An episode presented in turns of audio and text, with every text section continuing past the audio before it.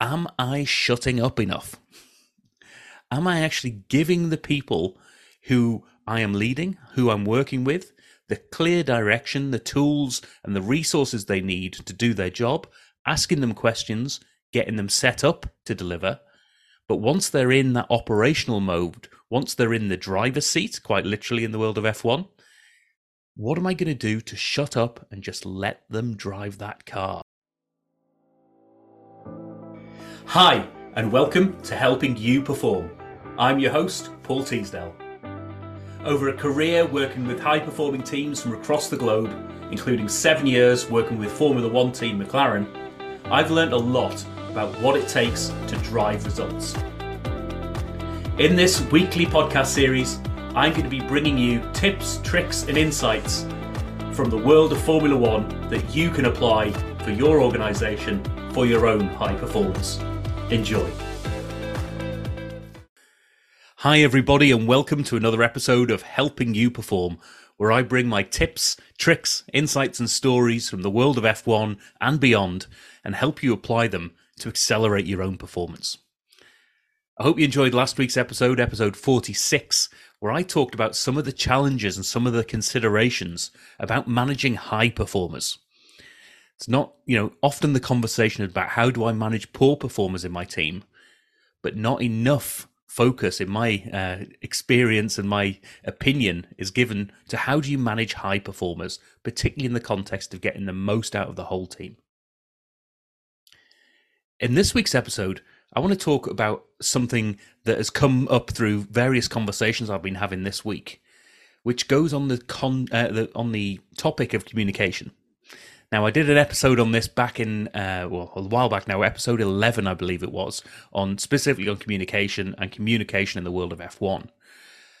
And one of the things that are there is if you listen in on the team radio during a race, you're going to hear multiple bits of chatter, multiple bits of communication that are happening, but they're very deliberate in terms of what's happening and the words that are being said and when they're being, uh, how they're being said and when they're being said. And one of the key bits, if you just purely listen to the channel that was the race engineer and the driver, remembering that the race engineer is the only person during a race who should really be speaking to the driver. They're there to take in all the noise, to hear about the decisions being made, to give some context, environmental context um, at pit side, just to see, you know, what's actually happening in that race. What am I hearing from my driver? What am I understanding about the car's performance? And what am I going to communicate to the driver in a way that they are going to respond and give the performance that I need from them? But what's quite surprising to a lot of people is if you listen in on that race weekend, there's very little communication actually happening between the driver and the race engineer. The majority of the race, they're quiet. They're only communicating when they have to.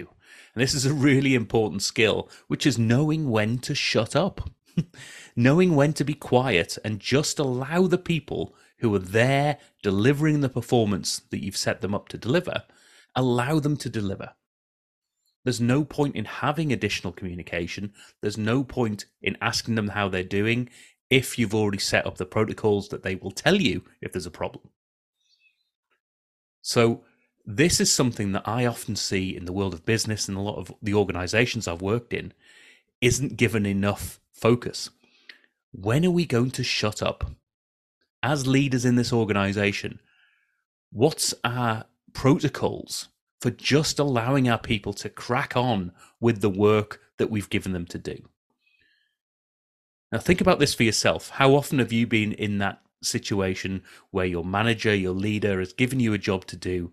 You're all set up, you might have the right tools and the right motivation, you're ready to go, and halfway through the job, they're checking in on you, or they're dropping you an email and saying how things are going. And could you just give me an update here? And oh, by the way, you know, someone's coming in and can we can we just run an audit by you? And can we do this? And can we have somebody a visitor come and watch what you're doing?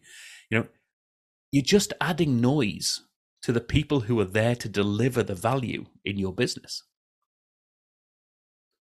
Now what that world of F1 does really well is it says when we do communicate it has to be with purpose. It has to be clear clearly understood and it needs to be deliberate in terms of what, in terms of what it's there to communicate. So it's a really simple episode, really, because it's challenging you as leaders to think about am I shutting up enough? Am I actually giving the people who I am leading, who I'm working with, the clear direction, the tools, and the resources they need to do their job, asking them questions, getting them set up to deliver? But once they're in that operational mode, once they're in the driver's seat, quite literally in the world of F1, what am I going to do to shut up and just let them drive that car? Let them deliver the value that you've entrusted them to do and you're employing them to do. So, this is my challenge for you today. Have a think about those situations where you can add more value by simply being quiet. As always, if you want to talk to me about any of this, if you want to share your experiences, you want to challenge me on any of this, you want to have a further conversation, reach out via paulteasdale.co.uk, set up a free 30 minute chat with me, and let's connect and let's see if I can shut up and simply listen to your problems and we can share that value between ourselves and hopefully accelerate your performance. I'll see you in the next episode. Thank you for listening to this episode of the Helping You Perform podcast. If you found value in this episode, please take a moment to like, share, or review the podcast. You can reach out to me at any time, either through LinkedIn or through my website at www.paulteasdale.co.uk. I look forward to speaking to you in the next episode.